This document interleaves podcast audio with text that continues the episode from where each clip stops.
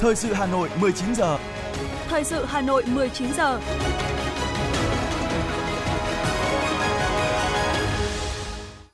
Xin kính chào quý vị và các bạn. Bây giờ là chương trình thời sự của Đài Phát thanh và Truyền hình Hà Nội, phát trên sóng phát thanh. Tối nay, thứ hai ngày 14 tháng 8, chương trình sẽ có những nội dung chính sau đây. Tiếp tục phiên họp thứ 25 của Ủy ban Thường vụ Quốc hội. Chiều nay, Ủy ban Thường vụ Quốc hội xem xét cho ý kiến về tiến hành giám sát chuyên đề việc thực hiện nghị quyết số 88 và nghị quyết số 51 của Quốc hội về đổi mới chương trình sách giáo khoa giáo dục. Ủy viên Trung ương Đảng, Phó Bí thư Thường trực Thành ủy Hà Nội Nguyễn Thị Tuyến trao quyết định về công tác cán bộ tại Quận ủy Bắc Từ Liêm và Ban dân vận Thành ủy Hà Nội. Hơn 42.500 chỉ tiêu tuyển dụng tại phiên giao dịch việc làm trực tuyến kết nối 14 tỉnh thành phố. Công an Hà Nội ra quân tổng kiểm soát xe ô tô vận tải hành khách và container. Trong phần tin thế giới, Nga xử lý dữ liệu đầu tiên do tàu thám hiểm mặt trăng Luna 25 gửi về. Giá lương thực tại Pháp tăng đột biến. Phát hiện hơn 2.000 vật nổ sót lại sau chiến tranh ở Campuchia. Và sau đây là nội dung chi tiết. Thưa quý vị, tiếp tục chương trình phiên họp thứ 25, chiều nay tại nhà Quốc hội, dưới sự chủ trì của Chủ tịch Quốc hội Vương Đình Huệ, Ủy ban Thường vụ Quốc hội xem xét cho ý kiến về tiến hành giám sát chuyên đề việc thực hiện nghị quyết số 88 và nghị quyết số 51 của Quốc hội về đổi mới chương trình sách giáo khoa giáo dục. Báo cáo của đoàn giám sát khẳng định chương trình giáo dục phổ thông mới được xây dựng công phu, nghiêm túc, dựa trên cơ sở chính trị, khoa học, lý luận và thực tiễn, có tính kế thừa và phát triển, bám sát mục tiêu, yêu cầu và nội dung đổi mới theo nghị quyết của Trung ương và Quốc hội. Quy trình xây dựng, thẩm định, phê duyệt, ban hành chương trình giáo dục phổ thông 2018 đã được thực hiện đúng quy định, công khai, minh bạch. Đoàn giám sát đã đề xuất 3 nhóm giải pháp về hoàn thiện thể chế chính sách, nâng cao hiệu lực, hiệu quả quản lý nhà nước và về tăng cường các điều kiện bảo đảm triển khai đổi mới chương trình sách giáo khoa giáo dục phổ thông. Thay mặt cơ quan chịu sự giám sát, Bộ trưởng Bộ Giáo dục và Đào tạo Nguyễn Kim Sơn khẳng định, đổi mới giáo dục phổ thông theo chương trình giáo dục phổ thông 2018 là một cuộc đổi mới có chiều sâu toàn diện và triệt để nhất so với lần đổi mới trước đây, khác về tư tưởng chỉ đạo nhằm phát triển toàn diện con người. Bộ trưởng Nguyễn Kim Sơn kiến nghị có những nghị quyết riêng về đổi mới giáo dục, quan trọng nhất làm sao cho đội ngũ giáo viên sống được bằng nghề. Tại phiên làm việc, Chủ tịch Quốc hội Vương Đình Huệ nêu rõ đây là chuyên đề quan trọng nên Ủy ban Thường vụ Quốc hội đã rất thận trọng và kỹ lưỡng trong chỉ đạo. Báo cáo giám sát đã cung cấp bức tranh tổng thể toàn diện và sâu sắc về tình hình đổi mới giáo dục phổ thông, có nhiều nội dung, giải pháp kiến nghị có giá trị cả về lý luận và thực tiễn. Chủ tịch Quốc hội đề nghị cần đánh giá kỹ hơn về chủ trương một chương trình nhiều bộ sách giáo khoa, kinh nghiệm quốc tế và thực tiễn triển khai. Về vấn đề chủ trương xã hội hóa biên soạn sách giáo khoa, Chủ tịch Quốc hội nêu rõ đây là chủ trương đúng nhưng vẫn phải bảo đảm nhà nước giữ vai trò chủ đạo trong phát triển sự nghiệp giáo dục. Chủ tịch Quốc hội cũng phân tích rõ tinh thần của nghị quyết số 88 là Bộ Giáo dục và Đào tạo phải tổ chức biên soạn một bộ sách giáo khoa đầy đủ từ lớp 1 đến lớp 12. Các tổ chức, cá nhân khác được khuyến khích tham gia biên soạn sách giáo khoa, một hoặc một số đầu sách theo khả năng, không nhất thiết phải biên soạn đầy đủ một bộ sách giáo khoa. Do đó, Chủ tịch Quốc hội đề nghị lưu ý thực trạng mà đoàn giám sát đã chỉ ra phải thảo luận để thống nhất để Ủy ban Thường vụ Quốc hội phải ra nghị quyết về vấn đề này. Trước thềm năm học mới, chương trình Bộ trưởng gặp gỡ nhà giáo, cán bộ quản lý, nhân viên ngành giáo dục đào tạo năm 2023 của Bộ Giáo dục và Đào tạo dự kiến sẽ diễn ra vào ngày mai, ngày 15 tháng 8. Sáng nay, Ủy viên Trung ương Đảng, Phó Bí thư Thường trực Thành ủy Hà Nội Nguyễn Thị Tuyến đã chủ trì lễ công bố trao quyết định về công tác cán bộ tại quận ủy Bắc Từ Liêm và Ban dân vận Thành ủy Hà Nội. Theo quyết định số 5166, Ban Thường vụ Thành ủy Hà Nội điều động phân công ông Vũ Hà, sinh năm 1977, thôi tham gia Ban chấp hành, Ban Thường vụ, thôi giữ chức Bí thư quận ủy Bắc Từ Liêm, nhiệm kỳ 2020-2025 đến nhận công tác tại Ban dân vận Thành ủy, bổ nhiệm giữ chức vụ Phó trưởng ban và phân công làm Phó trưởng ban thường trực Ban dân vận Thành ủy. Trao quyết định cho ông Vũ Hà, Phó Bí thư Thường trực Thành ủy Nguyễn Thị Tuyền đánh giá, ông Vũ Hà là cán bộ trưởng thành từ cơ sở, có bản lĩnh chính trị vững vàng, từng kinh qua nhiều vị trí công tác và luôn nỗ lực hoàn thành xuất sắc nhiệm vụ được giao. Đến nay, quận Bắc Từ Liêm đã có những thay đổi mạnh mẽ, xứng đáng với vai trò quận cửa ngõ phía Tây của thủ đô. Phó Bí thư Thường trực Thành ủy ghi nhận, đánh giá cao quận ủy Bắc Từ Liêm, Ban dân vận Thành ủy Hà Nội đã nghiêm túc ủng hộ chủ trương chung của thành phố về công tác cán bộ, đồng thời tin tưởng trên cương vị công tác mới, ông Vũ Hà sẽ tiếp tục giữ vững phẩm chất, bản lĩnh chính trị, phát huy tốt những ưu điểm, tiếp cận nhanh với môi trường mới, cùng với tập thể lãnh đạo Ban dân vận Thành ủy tiếp tục tham mưu Thành ủy thực hiện tốt nhiệm vụ công tác dân vận, công tác dân tộc, tôn giáo, góp phần vào việc hoàn thành nhiệm vụ chung của thành phố Hà Nội. Đối với công tác lãnh đạo, điều hành hoạt động của quận Bắc Từ Liêm trong thời gian tới, Phó Bí thư Thường trực Thành ủy cho biết, tại thông báo số 1292 ngày 11 tháng 8 năm 2023 của Ban Thường vụ Thành ủy đã thống nhất giao ông Nguyễn Hữu Tuyên, Phó Bí thư Thường trực quận ủy, Chủ tịch Hội đồng Nhân dân quận Bắc Từ Liêm chủ trì, lãnh đạo, điều hành hoạt động của quận đến khi kiện toàn được chức danh Bí thư quận ủy. Phó Bí thư Thường trực Thành ủy cũng mong muốn tập thể Ban dân vận Thành ủy sẽ tiếp tục phát huy truyền thống đoàn kết, thống nhất, giúp đỡ ông Vũ Hà hoàn thành nhiệm vụ được Ban Thường vụ Thành ủy phân công. Để khơi dậy tinh thần yêu nước và phát huy sức mạnh tổng hợp từ nhân dân trong phong trào toàn dân bảo vệ an ninh Tổ quốc, hôm nay, Ban chỉ đạo 138 phường Xuân La, quận Tây Hồ, Hà Nội đã trang trọng tổ chức Ngày hội toàn dân bảo vệ an ninh Tổ quốc năm 2023. Ủy viên Ban Thường vụ Thành ủy, Chủ tịch Ủy ban Mặt trận Tổ quốc Việt Nam thành phố Hà Nội Nguyễn Lan Hương tham dự. Phát biểu tại ngày hội, Chủ tịch Ủy ban Mặt trận Tổ quốc Việt Nam thành phố Hà Nội Nguyễn Lan Hương nhấn mạnh, để phong trào toàn dân bảo vệ an ninh Tổ quốc phát triển bền vững, có sức lan tỏa mạnh mẽ, các cấp ủy Đảng, chính quyền, Mặt trận Tổ quốc, các tổ chức chính trị xã hội quận Tây Hồ, phường Xuân La tiếp tục tổ chức quán triệt sâu sắc các văn bản chỉ đạo của Trung ương, thành phố về tăng cường sự lãnh đạo của Đảng đối với công tác đảm bảo an ninh trật tự trong tình hình mới. Cùng với đó là xây dựng các đề án, chương trình hành động, kế hoạch cụ thể để phát động sâu rộng phong trào toàn dân bảo vệ an ninh Tổ quốc, giữ vững an ninh chính trị, trật tự xã hội để hiện thực hóa mục tiêu xây dựng quận Tây Hồ thành trung tâm dịch vụ, du lịch, văn hóa của thủ đô. Tại ngày hội, 34 tập thể, 44 cá nhân có thành tích xuất sắc đã được biểu dương, khen thưởng.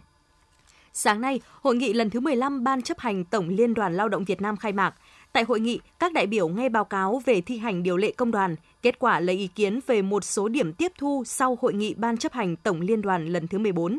Tại hội nghị, Đảng đoàn Tổng Liên đoàn đã tổ chức lấy ý kiến của Ban chấp hành Tổng Liên đoàn về nhân sự giới thiệu quy hoạch Ban chấp hành Trung ương Đảng khóa 14, nhiệm kỳ 2026-2031. Đây là bước 3 trong tổng số 4 bước giới thiệu nhân sự tham gia quy hoạch Ủy viên Trung ương Đảng được Đảng đoàn Tổng Liên đoàn thực hiện. Theo đó, Bộ Chính trị phân bổ cho Đảng đoàn Tổng Liên đoàn được giới thiệu tham gia quy hoạch Ban chấp hành Trung ương Đảng khóa 14, nhiệm kỳ 2026-2031, tối đa 3 đồng chí. Hôm nay ngày 14 tháng 8, lương hưu, trợ cấp bảo hiểm xã hội và trợ cấp hàng tháng được chi trả theo mức mới, quy định tại Nghị định 42/2023. Cơ quan bảo hiểm xã hội đã phối hợp với biêu điện tỉnh đẩy mạnh tuyên truyền, phổ biến về quyền lợi theo mức hưởng mới và thời điểm có hiệu lực thi hành, tạo sự đồng thuận và ủng hộ của nhân dân trong quá trình tổ chức thực hiện. Việc chi trả này sẽ được áp dụng đối với cả hai hình thức, nhận tiền qua thẻ ATM và nhận tiền mặt tại biêu điện. Cũng trong ngày hôm nay, Trung tâm Dịch vụ Việc làm Hà Nội phối hợp Trung tâm Dịch vụ Việc làm các tỉnh Bắc Giang, Bắc Ninh, Ninh Bình, Thái Nguyên, Hải Phòng, Phú Thọ, Lạng Sơn, Bắc Cạn, Hưng Yên, Tuyên Quang, Quảng Ninh, Cao Bằng và Điện Biên tổ chức phiên giao dịch việc làm trực tuyến kết nối 14 tỉnh, thành phố. Tham gia phiên có 188 doanh nghiệp với nhu cầu tuyển dụng hơn 42.500 chỉ tiêu. Những vị trí ngành nghề được các doanh nghiệp tuyển dụng nhiều là công nhân sản xuất điện tử, tiếp đến là may mặc, công nhân sản xuất nhựa, kinh doanh marketing, công nhân xây dựng, cơ khí, hàn và nhiều chỉ tiêu cho các vị trí việc làm khác đáp ứng nhu cầu của người lao động. Từ nay đến cuối năm, Trung tâm Dịch vụ Việc làm Hà Nội tiếp tục tổ chức thêm nhiều phiên giao dịch việc làm lưu động, chuyên đề nhằm hỗ trợ giải quyết việc làm cho người lao động. Trong đó, từ nay đến cuối tháng 8, trung tâm sẽ phối hợp một số đơn vị tổ chức thêm hai phiên giao dịch tại quận Ba Đình vào sáng ngày 19 tháng 8 tại trường Trung học cơ sở Phan Chu Trinh, số 24 Nguyễn Công Hoan tại quận Nam Từ Liêm vào sáng ngày 26 tháng 8 tại Trung tâm Giáo dục nghề nghiệp, Giáo dục thường xuyên quận Nam Từ Liêm, số 18 đường Nguyễn Cơ Thạch. Thưa quý vị và các bạn, những năm gần đây, việc cho con em học nghề sau khi tốt nghiệp trung học cơ sở hay trung học phổ thông dần không còn tạo sự băn khoăn trong xã hội. Sự cải tiến liên tục về chất lượng đào tạo đang giúp giáo dục nghề nghiệp nâng cao uy tín với doanh nghiệp, mở ra nhiều cơ hội việc làm cho học sinh, sinh viên.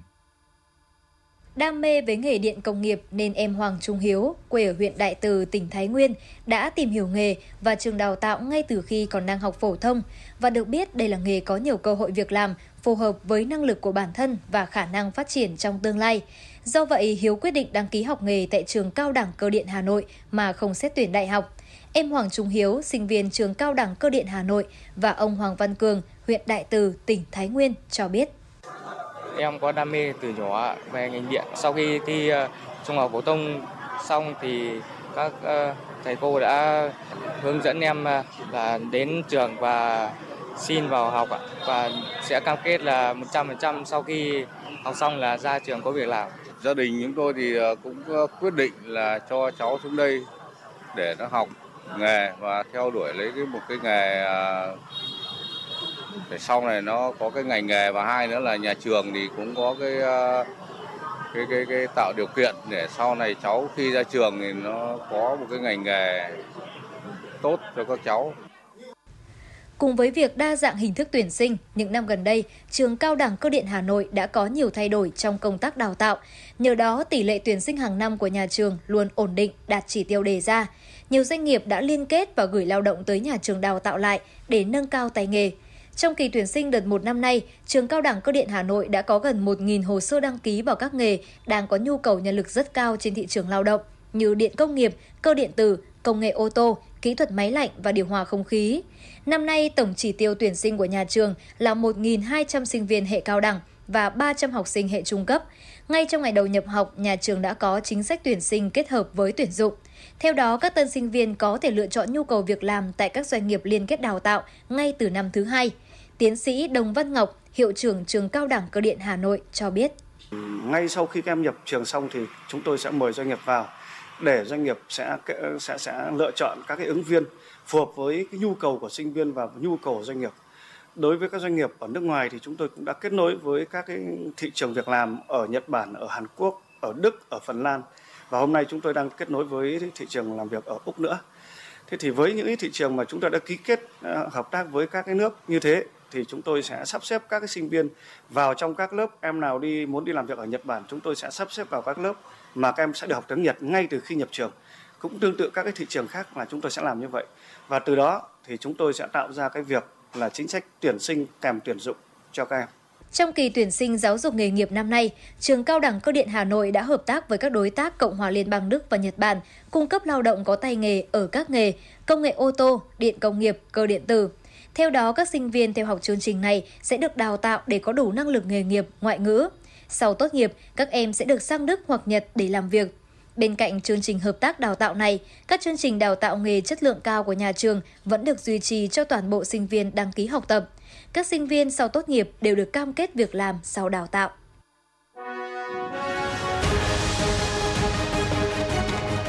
Thời sự Hà Nội, nhanh, chính xác, tương tác cao. Thời sự Hà Nội, nhanh, chính xác, tương tác cao.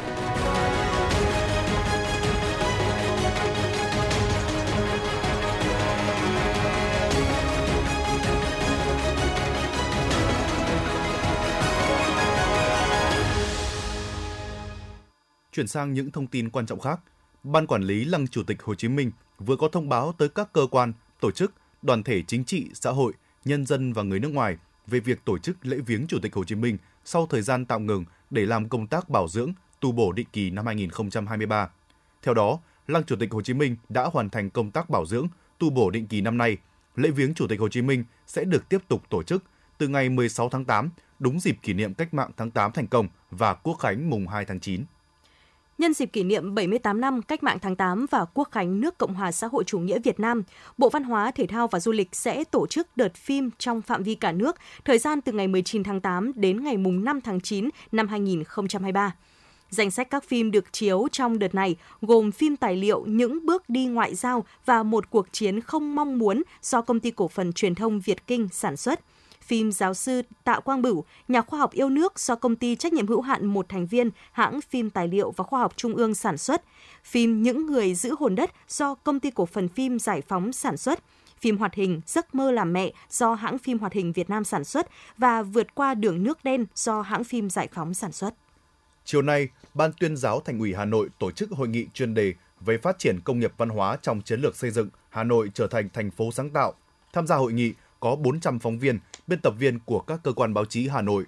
Trên cơ sở nghị quyết số 09 về phát triển công nghiệp văn hóa trên địa bàn thủ đô giai đoạn 2021-2025, định hướng đến năm 2030, tầm nhìn 2045, nghị quyết đề ra 8 nhiệm vụ, giải pháp trọng tâm bao gồm đổi mới tư duy, nâng cao nhận thức về công nghiệp văn hóa, tập trung xây dựng, hoàn thiện cơ chế, chính sách, đẩy mạnh phát triển nguồn nhân lực, tăng cường ứng dụng khoa học và công nghệ, phát triển thị trường công nghiệp văn hóa, thu hút và hỗ trợ đầu tư, mở rộng giao lưu, hợp tác trong nước và quốc tế về văn hóa, tập trung xây dựng, phát triển và định vị thương hiệu thành phố sáng tạo của UNESCO. thực hiện chỉ đạo của Thủ tướng Chính phủ theo đề án tăng cường hợp tác quốc tế để xây dựng và phát triển ngành Hà Lan của Việt Nam đến năm 2030. Chiều nay tại Hà Nội, Viện Nghiên cứu Châu Phi và Trung Đông cùng Viện Nghiên cứu Tôn giáo thuộc Viện Hàn lâm Khoa học Xã hội Việt Nam tổ chức hội thảo Văn hóa Islam và triển vọng phát triển ngành Hà Lan ở Việt Nam.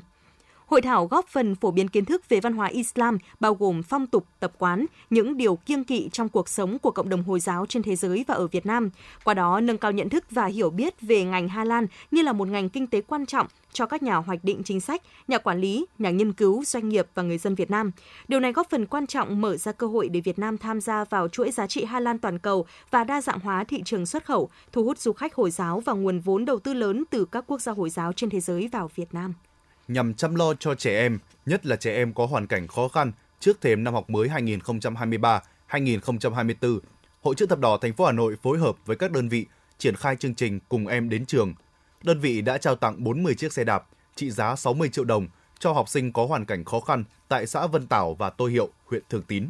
Sau huyện Thường Tín, chương trình cùng em đến trường tiếp tục diễn ra tại một số quận, huyện, thị xã trên địa bàn Hà Nội – Tổng số sẽ có hơn 170 chiếc xe đạp được trao cho học sinh có hoàn cảnh khó khăn trước khi diễn ra lễ khai giảng năm học mới. Trung tâm Kiểm soát Bệnh tật CDC Hà Nội hôm nay cho biết, trong tuần, từ ngày mùng 4 đến ngày 11 tháng 8, Hà Nội ghi nhận 762 ca mắc sốt xuất huyết tại 29 quận huyện thị xã, tăng 121 ca so với tuần trước. Trong đó, Thanh Trì là địa phương ghi nhận nhiều bệnh nhân nhất với 160 ca, tiếp đến là huyện Thạch Thất, quận Hoàng Mai, quận Bắc Từ Liêm và quận Hà Đông. Tính từ đầu năm 2023 đến nay, Hà Nội có hơn 3.500 ca sốt mắc sốt xuất huyết, tăng gấp gần 5 lần so với cùng kỳ năm ngoái, nhưng chưa ghi nhận ca tử vong. Bệnh nhân phân bố tại 30 trên 30 quận huyện thị xã, 440 trên 579 xã phường, thị trấn.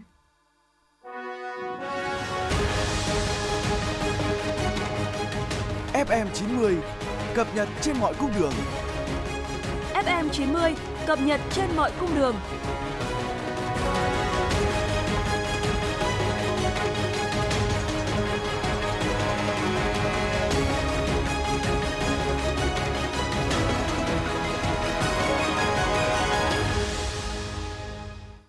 Chuyển sang những thông tin về giao thông đô thị. Chiều nay, Phòng Cảnh sát Giao thông Công an thành phố Hà Nội ra quân triển khai kế hoạch toàn dân tham gia phát hiện cung cấp thông tin phản ánh các hành vi vi phạm trật tự an toàn giao thông và chính thức triển khai ứng dụng Zalo Phòng Cảnh sát Giao thông Công an thành phố Hà Nội để tiếp nhận phản ánh các vi phạm giao thông.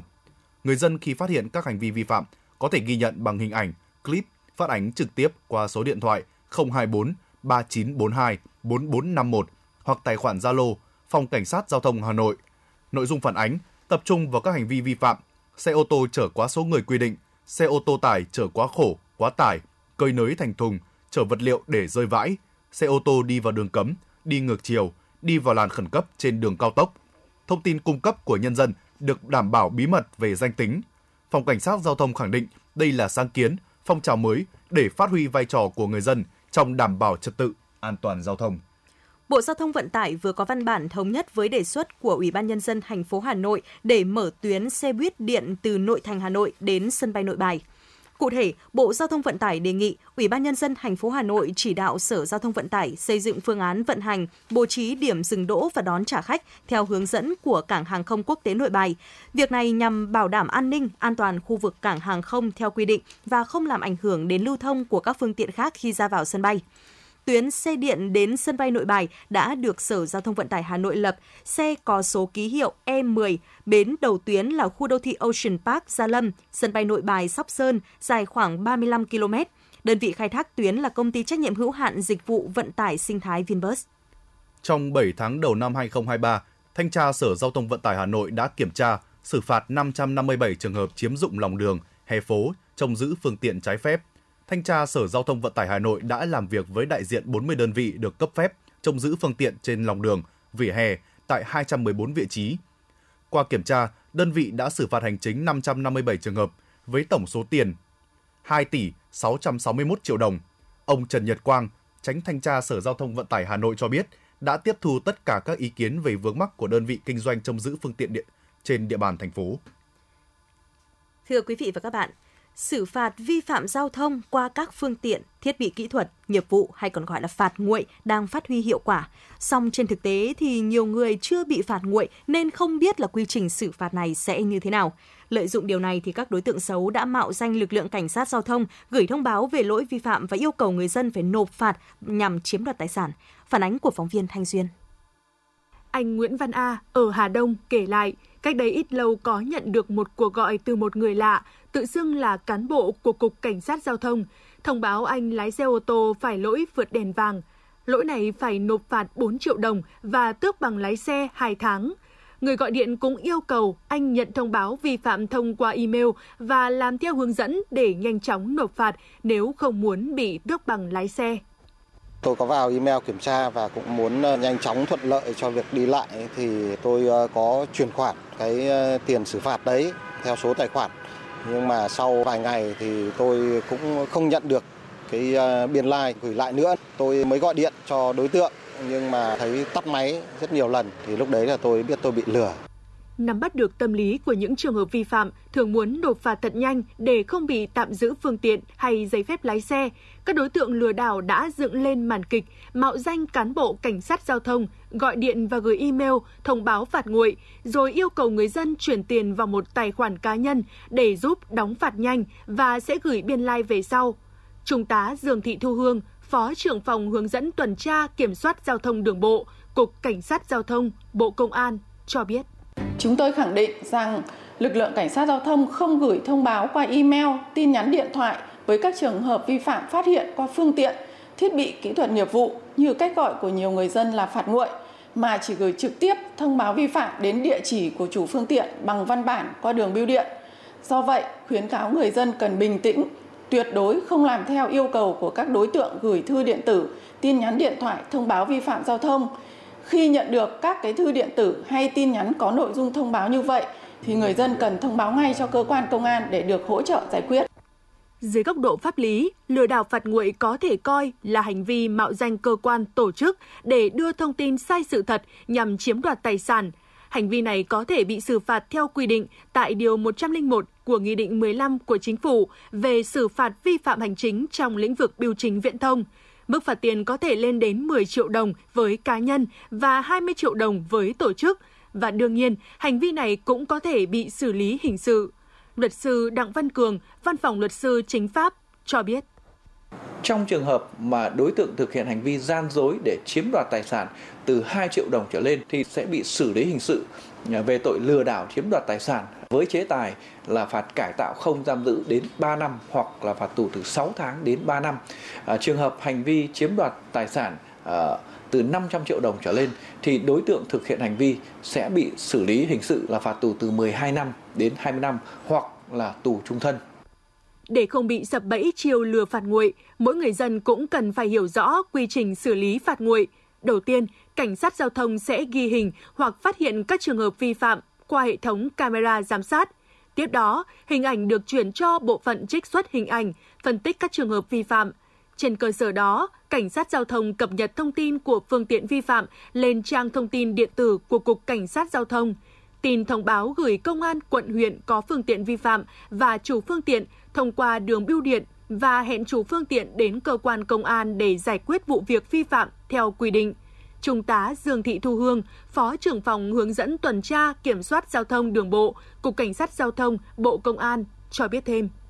Quá 20 ngày kể từ ngày gửi thông báo vi phạm mà chủ phương tiện không đến trụ sở cơ quan công an để giải quyết thì cơ quan công an sẽ gửi thông báo cảnh báo phương tiện vi phạm cho cơ quan đăng kiểm. Sau khi người vi phạm đến trụ sở cơ quan công an để giải quyết vụ việc, cơ quan công an sẽ gửi thông báo ngay cho cơ quan đăng kiểm biết và cập nhật thông tin đã xử phạt trên trang thông tin điện tử của Cục Cảnh sát Giao thông để kết thúc cảnh báo phương tiện vi phạm. Mỗi người dân cũng cần nắm được cách tra cứu lỗi vi phạm trên website của Cục Cảnh sát Giao thông bằng cách chọn mục tra cứu phương tiện giao thông qua hình ảnh, sau đó nhập biển số xe, chọn ô loại phương tiện cần tìm. Hệ thống sẽ cung cấp thông tin về thời gian, địa điểm, đơn vị phát hiện vi phạm và số điện thoại để liên hệ giải quyết, xử lý vi phạm – như vậy sẽ tránh được việc bị mất tiền oan vì sập bẫy chiêu trò lừa đảo.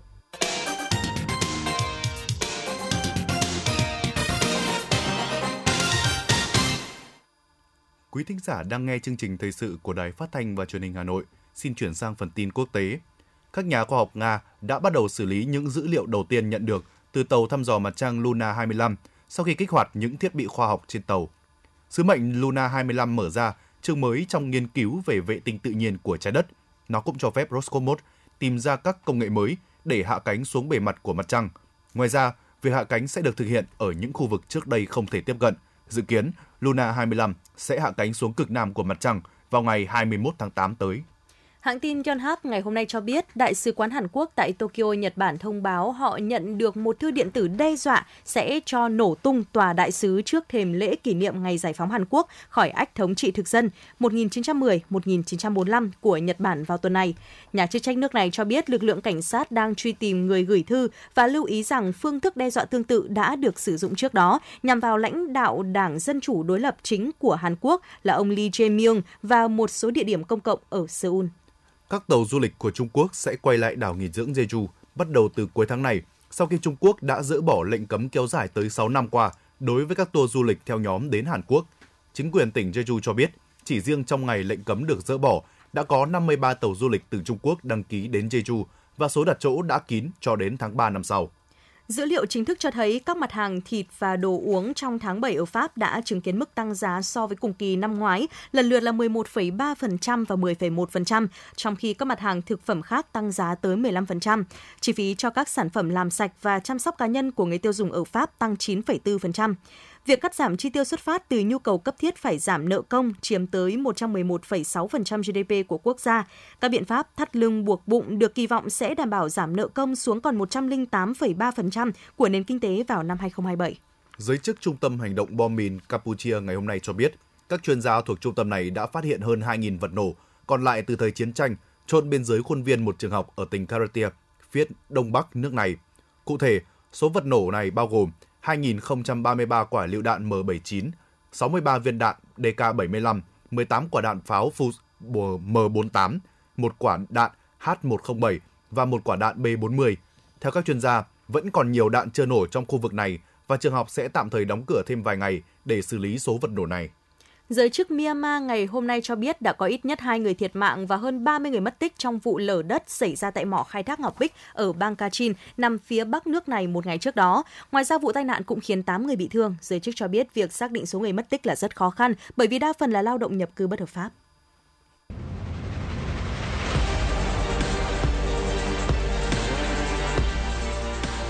Bản tin thể thao Bản tin thể thao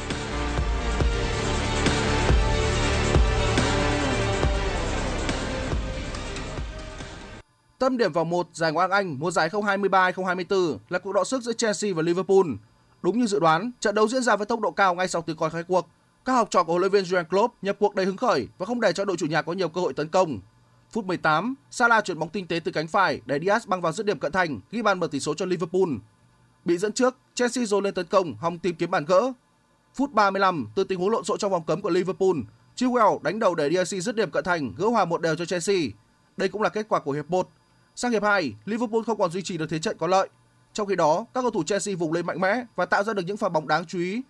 Enzo Fernandez giúp tuyến giữa của The Blues thi đấu hiệu quả, nhưng những pha dứt điểm lại thiếu đi sự chính xác. Trung cuộc hai đội hòa nhau với tỷ số một đều. Trong khi đó, Tottenham có trận đấu mở màn mùa giải 2023-2024 vô cùng hấp dẫn với Brentford. Tottenham đã có khởi đầu không quá nhanh, nhưng bất ngờ vừa lên dẫn trước sau cú đánh đầu dũng mãnh của Romero ở phút thứ 11. Điều đặc biệt, người kiến tạo chính là tân binh James Madison sau bàn thua, Brentford dồn lên tìm kiếm bàn gỡ. Phút 24, tiền đạo Son Heung-min phạm lỗi với Jensen trong vòng cấm. Trên chấm 11m, Mbeumo gỡ hòa cho bảy ong. Trên đà thăng hoa, chỉ 6 phút sau, Hungary đã vượt qua Rio và có được căng ngang hoàn hảo để Wissa nâng tỷ số lên 2-1.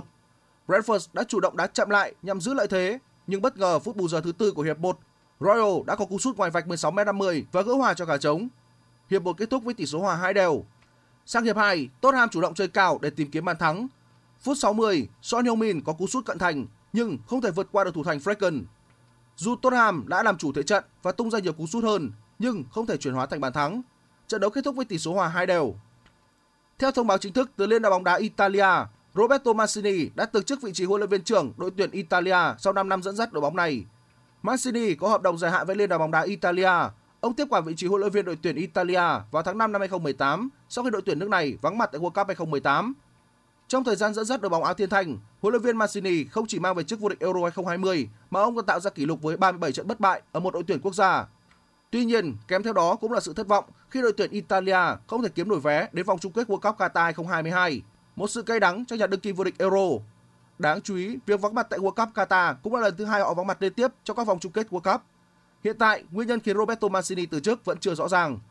Liên đoàn bóng đá Italia phải tìm kiếm gấp ứng viên thay thế cho Roberto Mancini trong bối cảnh đội bóng nước này có hai trận vòng loại Euro 2024 sắp tới, gặp Bắc Macedonia vào ngày 10 tháng 9 và Ukraine vào ngày 12 tháng 9. Trước đó, các nhà đương kim vô địch khởi đầu chiến dịch vòng loại Euro 2024 với trận thua đội tuyển Anh 1-2 và thắng Manta 2-0. Trung tâm Dự báo Khí tượng Thủy văn Quốc gia thông tin dự báo thời tiết đêm nay và ngày mai 15 tháng 8 năm 2023, khu vực Hà Nội có mây, có mưa rào và rông rải rác, gió nhẹ. Trong mưa rông có khả năng xảy ra lốc xét và gió giật mạnh, nhiệt độ từ 25 đến 35 độ. Quý vị và các bạn vừa nghe chương trình Thời sự tối của Đài Phát thanh và Truyền hình Hà Nội. Chỉ đạo nội dung Nguyễn Kim Khiêm, chỉ đạo sản xuất Nguyễn Tiến Dũng, tổ chức sản xuất Trà My. Chương trình do biên tập viên Nguyễn Hằng, phát thanh viên Quế Đức Khánh Hà và kỹ thuật viên Kim Thoa thực hiện. Thân ái chào tạm biệt và hẹn gặp lại quý thính giả vào chương trình thời sự 6 giờ sáng mai.